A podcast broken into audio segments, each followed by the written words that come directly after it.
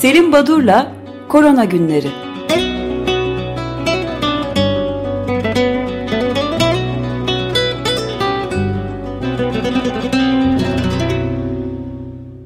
Günaydın Selim Badur, merhabalar. Günaydın efendim, günaydın. Günaydın. Herkese iyi haftalar, günaydın. Ee, kaldığınız yerden devam edeyim. Ee, konuyla ilintili olarak ve bu COP26 e, etkinlikleri sırasında e, tabii tıp dünyası ve e, tıp dergileri de konuya eğildiler. E, hemen Lancet dergisinden bir örnek vereyim. Son sayısında 30 e, Ekim e, yayınlanan e, iki gün önceki sayısında 21 tane yazı var. Özel sayı yapmış Lancet dergisi. COP26'dan başlıyor. Covid-19'dan ilintilendiriliyor.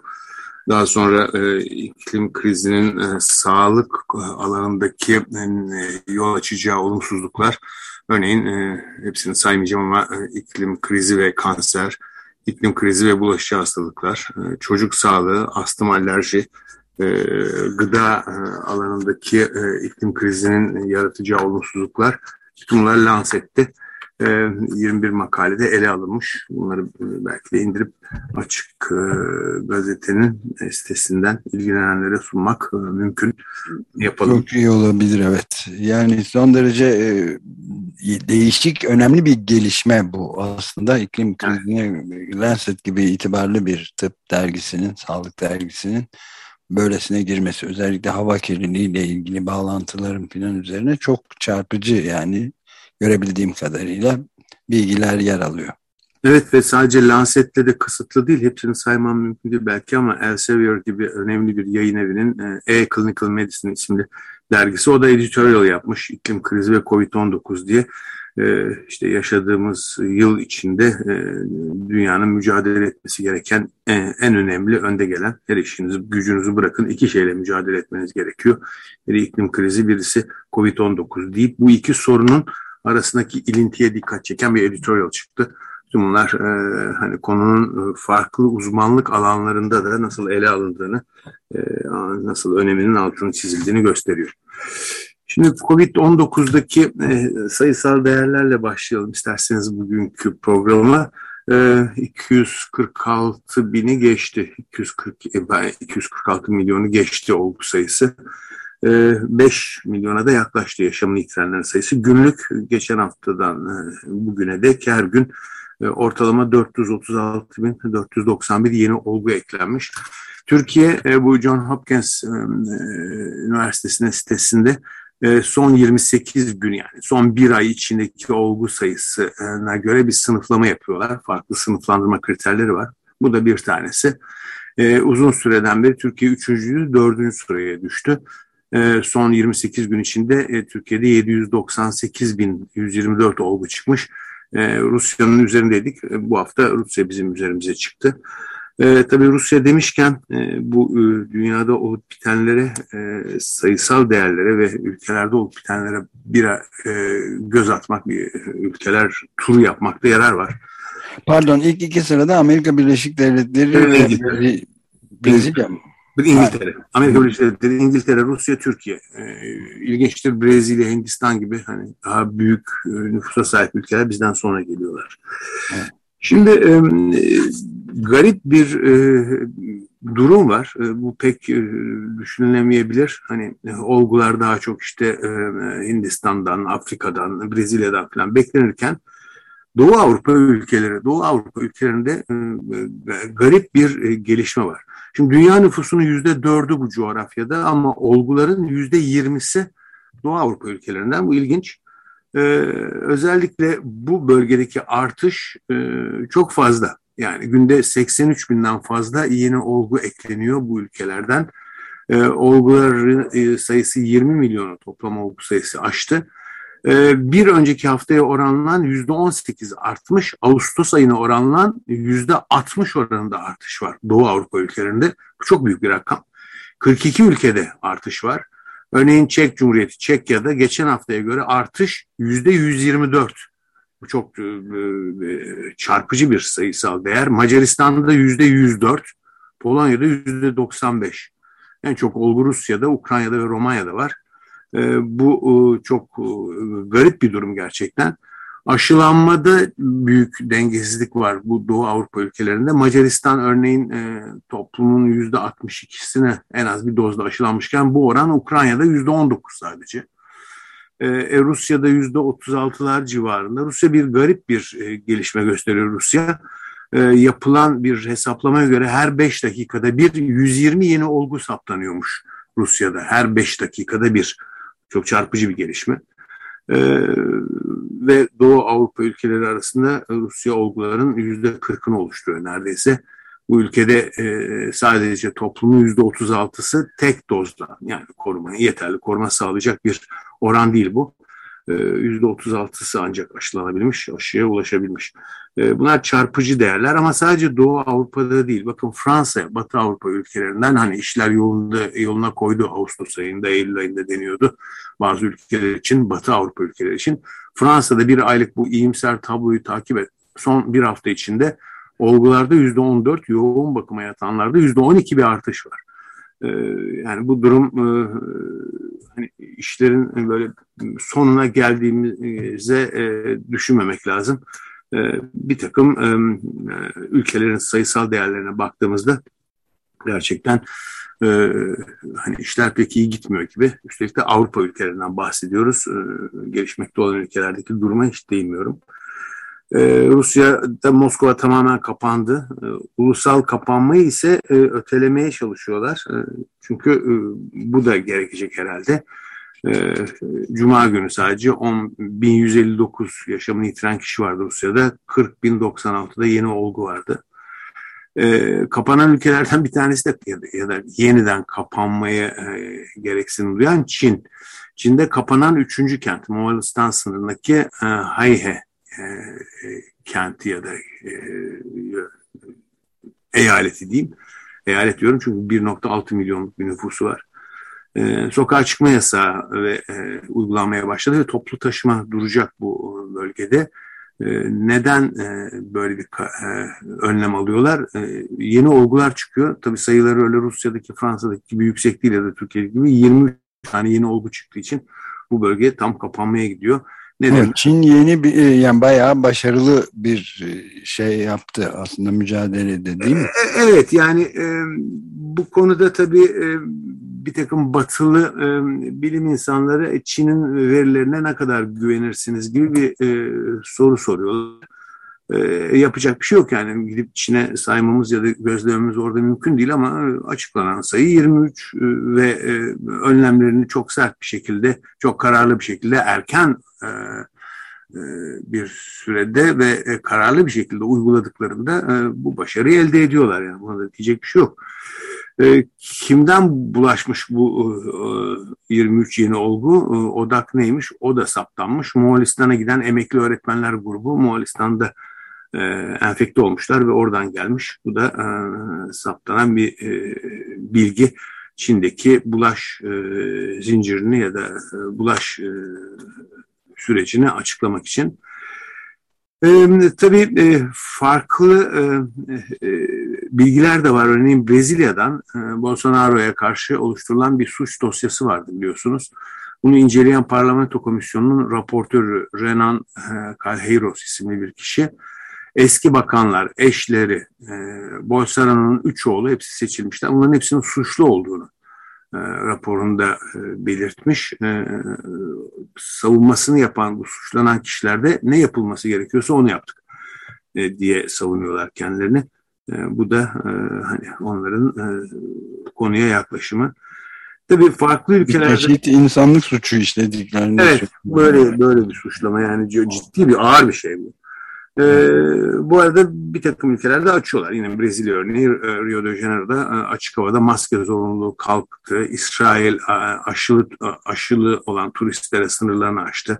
Kamboçya'da öyle. Avustralya ise e, kendi ülkesinin dışında bulunan yurttaşlarının ülkeye e, giriş için e, daha fazla kolaylık çünkü ciddi kısıtlamaları e, uyguladı. Avustralyalılar kendi ülkelerine dönemiyorlardı. E, buna olanak e, tanıdı. 530 küsür gün sonra buluşma oldu aile. Evet. evet. Şimdi, e, Afrika tabii aşılama oranlarına baktığımız zaman dünyada 7 milyarı geçti aşılanan, kullanılan doz sayısı. Ancak bütün dünyada kullanılan aşıların oranı aşılama dünyanın nüfusunun yüzde 49.4'ü tek dozdan aşılanmış. Yani 7 milyar gibi sayı çok büyük görünse de küresel boyutta pek yeterli değil. hele gelişmekte olan ülkelere baktığımız zaman bunlardaki aşılama oranı yüzde 3.6 hala korkunç, düşük. ama sadece aşı temininden ötürü kaynaklanmıyor bu olumsuzluk e, yeni bir rapor yayınlandı e, Dünya Sağlık Örgütü tarafından. Afrika'da aşılama yapmak için enjektör konusunda çok ciddi bir sıkıntı oldu. Evet. Şimdi Dünya Sağlık Örgütü işte toplumsal bağışıklık için e, bir ülkedeki insanların yüzde 60'ı aşılanmalı deniyordu. Sonra varyantlar ortaya çıkınca bu oran yüzde 80'e çıkartıldı. Ancak bu şekilde bir toplumsal bağışıklık ve virüsün dolaşımının önüne geçebiliriz gibi bir e, görüş e, öne sürülmüştü. Evet yüzde 80 ile ancak toplumsal bağışıklık elde edilebilir ama Afrika için Afrika ülkelerinde en azından bari yıl sonuna kadar bu kıtayın yüzde 40'ı aşılansın diyordu Dünya Sağlık Örgütü. Ama gelinen noktada Kasım'ın biri bugün e, bu e, hedefe yüzde 40 yetersiz olan yüzde 40 oranına sadece 5 ülke erişebilecekmiş. E, bunun nedenlerinden bir tanesi de Dünya Sağlık Örgütü ve UNICEF'in bu raporu e, enjektör sıkıntısı. 2022 e, için 2.2 milyar enjektör gerekli ve enjektör bulunmadığı için yani sizde aşı olsa aşı zaten yok aşı olsa da enjektör yok. Böyle de dramatik bir durum e, söz konusu Afrika kıtası için. Ne anlama geliyor enjektör bulunmaması? E, aşını, aşıyı size yollasalar da neyle yapacaksınız o aşıyı? Neden enjektör... bulunamıyor yani? Enjektör... Yok yetersiz alamıyorlar. Zor bir şey mi imal etmek? E, bilemiyorum onun ticari boyutunu ama e, hani e, pazar yoksa üretmiyorlar galiba. Yani birilerinin satın alması lazım, birilerinin parasını ödemesi lazım enjektörlerin.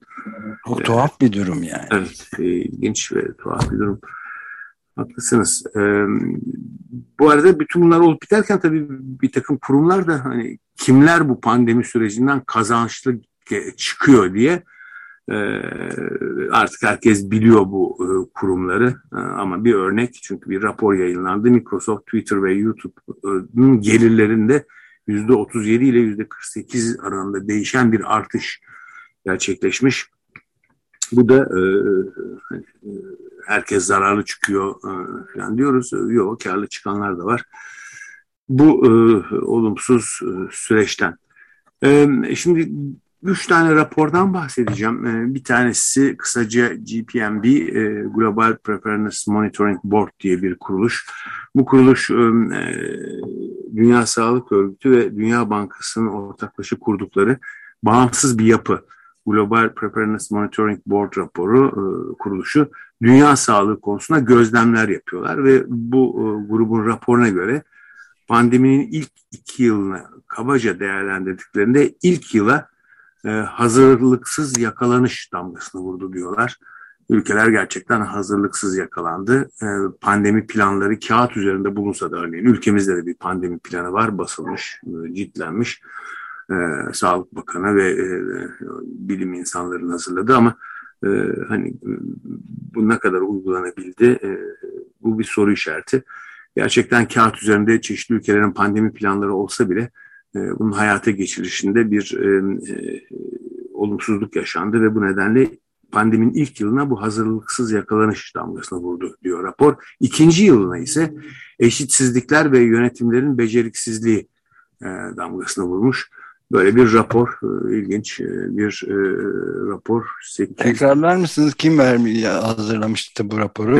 Global Preparedness Monitoring Board isimli Dünya Sağlık Örgütü ve Dünya Bankası'nın kurduğu bir bağımsız yapı bu. Bunlar böyle sağlıkla ilgili bir takım gelişmeleri izleyen bir bağımsız grup. Bunların raporu, bir gözlem grubu. İkinci rapor, değinmek istediğim ikinci rapor Türkiye'den e, İstanbul Politikalar Merkezi'nden Senem Aydın Düzgit, Mustafa Kutlay ve Fuat Keyman'ın imzasıyla çıkmış. Onlar da Politics of Pandemic Management in Turkey diye Türkiye'deki bu süreci e, yaşananları ve COVID-19 ile ilgili pandemi sürecinde izlenen politikaların değerlendirmesini yapmışlar. Sonuç olarak üç tane ders var çıkartılacak diyorlar. Birincisi e, merkezi otoritenin yerel yönetimlerle işbirliği yapmamasının yarattığı olumsuzluk ve e, sıkıntılar e, neden olduğu e, olumsuzluklara değiniyorlar bu işbirliğinin gerçekleşmemesinin. İkincisi e, özellikle yine merkez yönetimin e, bilim e, kurumları, meslek örgütleriyle ilgili e, örneğin e, Tabipler Birliği, tabip odalarını sayabiliriz. Bunlarla ilgili e, işbirliğine gitmemelerinin e, özellikle e, bu merkezi otoritenin aldığı kararların topluma doğru yansımasında bir sorun yarattığını, bu nedenle e, bunun da bir olumsuz nokta olduğunu altını çizmişler. Üçüncü olarak da bu kez e, gerçekten bilim e, danışmanlarının iyi kullanıp kullanılmaması, bilim kurulu e, ve e, hükümet politikası e, arasındaki uyumsuzluğu altını çizmişler. Bu da Türkiye'ye ait İstanbul Politikalar Merkezi'nin raporu. Üçüncü rapor ise e, e, dillendirmekte biraz geciktiğim bir rapor. E, bir süre olmuş yayınlanalı. E, Gizem Uzunköprü ve Sibel Sakarya Koç Üniversitesi'nden COVID-19 enfodemisi ve yönetimi, Türkiye ve dünya örneklerine karşılaştırma bir bakış, İstanbul Politik Araştırmalar Enstitüsü'nün yayınladığı rapor. İlginç tabii enfodeminin, bu bilgi kirliliğinin e, bir problemle ilgili aşırı ve çözümü zorlaştıracak miktarda bilgi olması diye tanımlanıyor enfodemi. Bu bilgi bombardımanının ya da e, abartılı bilgi akışının hani doğru mu yanlış mı onları çok e, gözetmeksizin yayılan haberlerin ne tür olumsuzluklara yol açtığını açıklayan bir rapor. E, özellikle e, bu yanlış bilginin yol açtığı sorunlara değinmişler. E, çok önemli e, e, bir takım saptamalar var. E, örneğin e, COVID-19 salgınında hastalığa yakalanmamak veya hastalığı tedavi etmek için kullanılan etkisiz hatta zararlı yöntemlerle ilgili epey bilgi dolaştığını, buna ait e, hani Türkiye'de vardı e, işte kelle paça ya da işte ağzını çalkalar falan gibi ama e, hani bunlar belki masum bir takım yararsız e, önerilerdi. Çin'de Çin kökenli bir ilaç Shuang Huang Lian diye geleneksel bir Çin kökenli ilaç koronavirüs tedavisinde işe yaradığı haberi yayılmış. Bunu kullanıldığında e, tüm stoklar tükenmiş ama e, bir takım e, sorunlar ve sağlık sorunları e, yaratmışlar. Türkiye'de de Adana'da kolonya içmişti birisi biliyorsunuz. Böyle bir haber vardı. Bir diğer önemli nokta e, kişilerin internette elde ettikleri ön tanıya bağlı olarak çoğu zaman gereksiz endişeye kapılıp sağlık kurumlarına başvurmaları, sağlık kurumlarına e, e anlamsız bir takım e, ülke ve e, iş gücüne yol açmış. Diğeri salgın dönemindeki panik nedeniyle alışveriş artışları. Almanya ile ilgili bir e, bilgi var. Almanya'da 2500 kişide yapılan bir araştırmada gıda alımında e, %34, el dezenfektanında %33, tuvalet kağıdında %26, ilaç alımında %19 artış saptanmış pandeminin ilk yılı ile ilgili. Siz alışveriş deyince ben de böyle bayağı giysi ayakkabı falan zannettim ilk. E, hayır bu şey çok ilginçti Özdeş yani bütün dünyada ya da Avrupa ülkelerinde en azından evet. pandeminin başına tuvalet kağıdına olan e, rağbet inanılmaz evet, Bunu e, bağdaştırmak şey. mümkün değildi. bir diğeri N95 maskeleri hani özel koşullarda kullanılması gereken N95 maskeleri daha iyi koruyor gerekçesiyle e, yani sokaktaki insan bu maskelerin peşine koyuyor koşmaya başladı. Rusya'da e, e, Ocak-Nisan 2020 arasında sahte e, ya da yalan yayın sayısı 8 bine ulaşmış.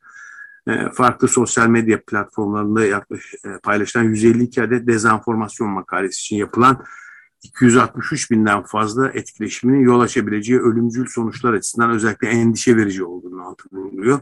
Son bir şey de e, Hans Rosenberg ve arkadaşları yaptıkları çalışmada 30 Mart 2020'den sonra COVID-19 etiketi içeren toplam 386 milyondan fazla tweet gönderildiğini saptamışlar.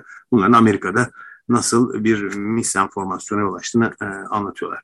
Kısacası bu Koç Üniversitesi'nden benim e, söylemekte geciktiğim bir rapor e, ama İstanbul Politik Araştırmalar Enstitüsü'nün e, bir e, raporu orada yayınlanmış.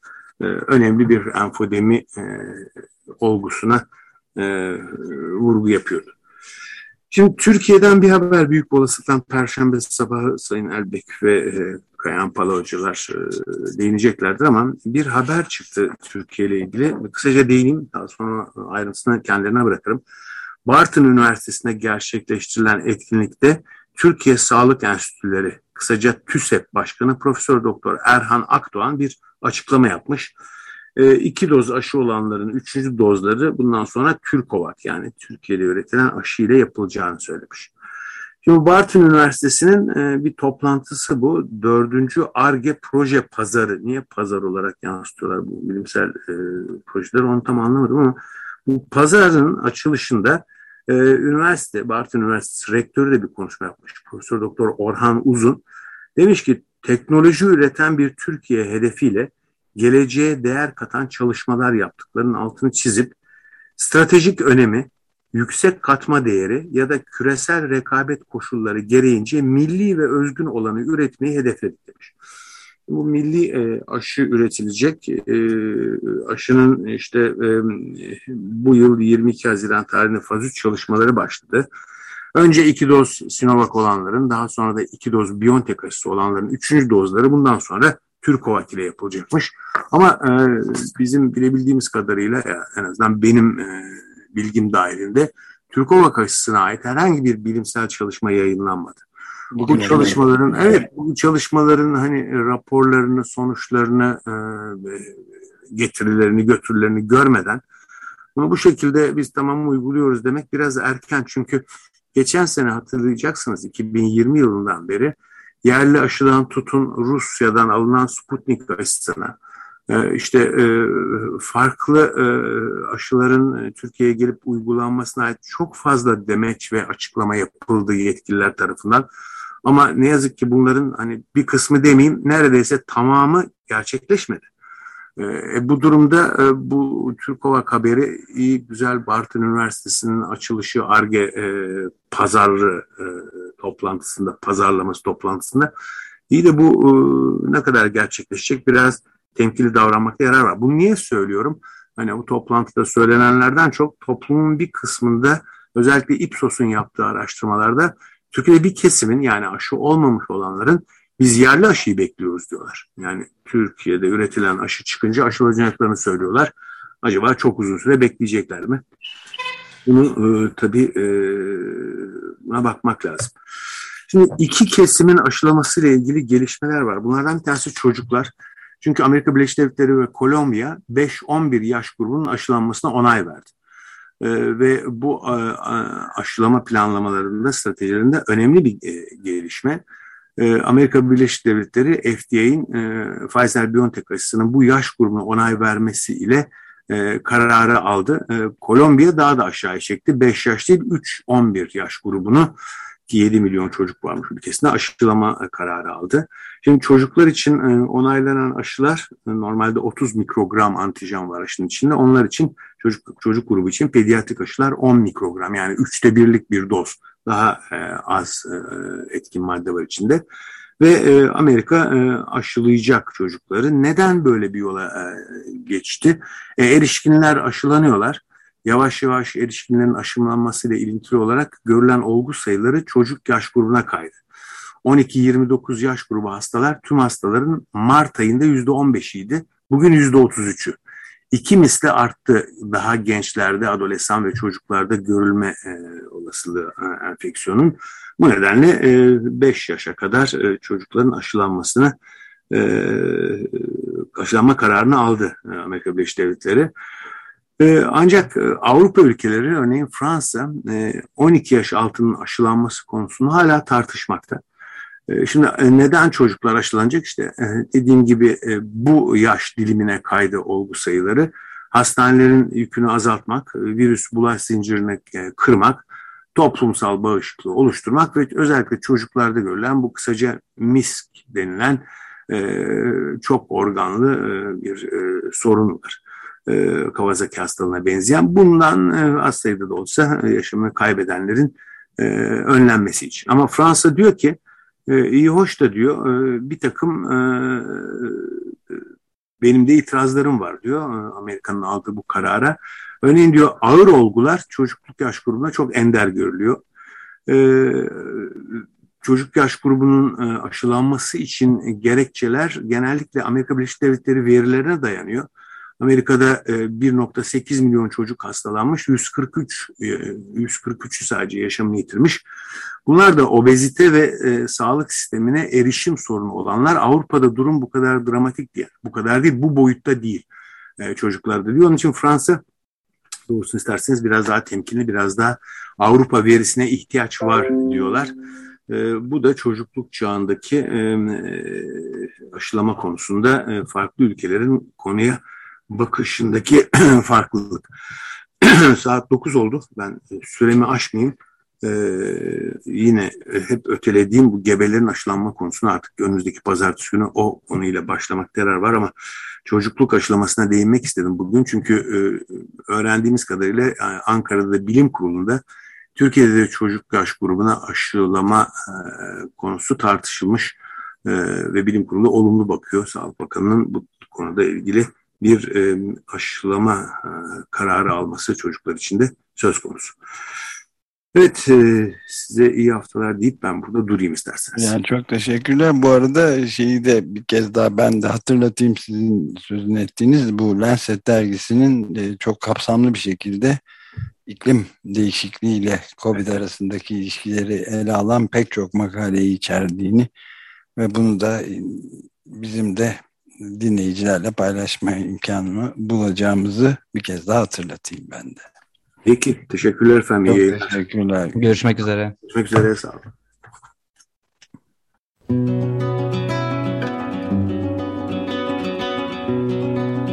Selim Badur'la Korona Günleri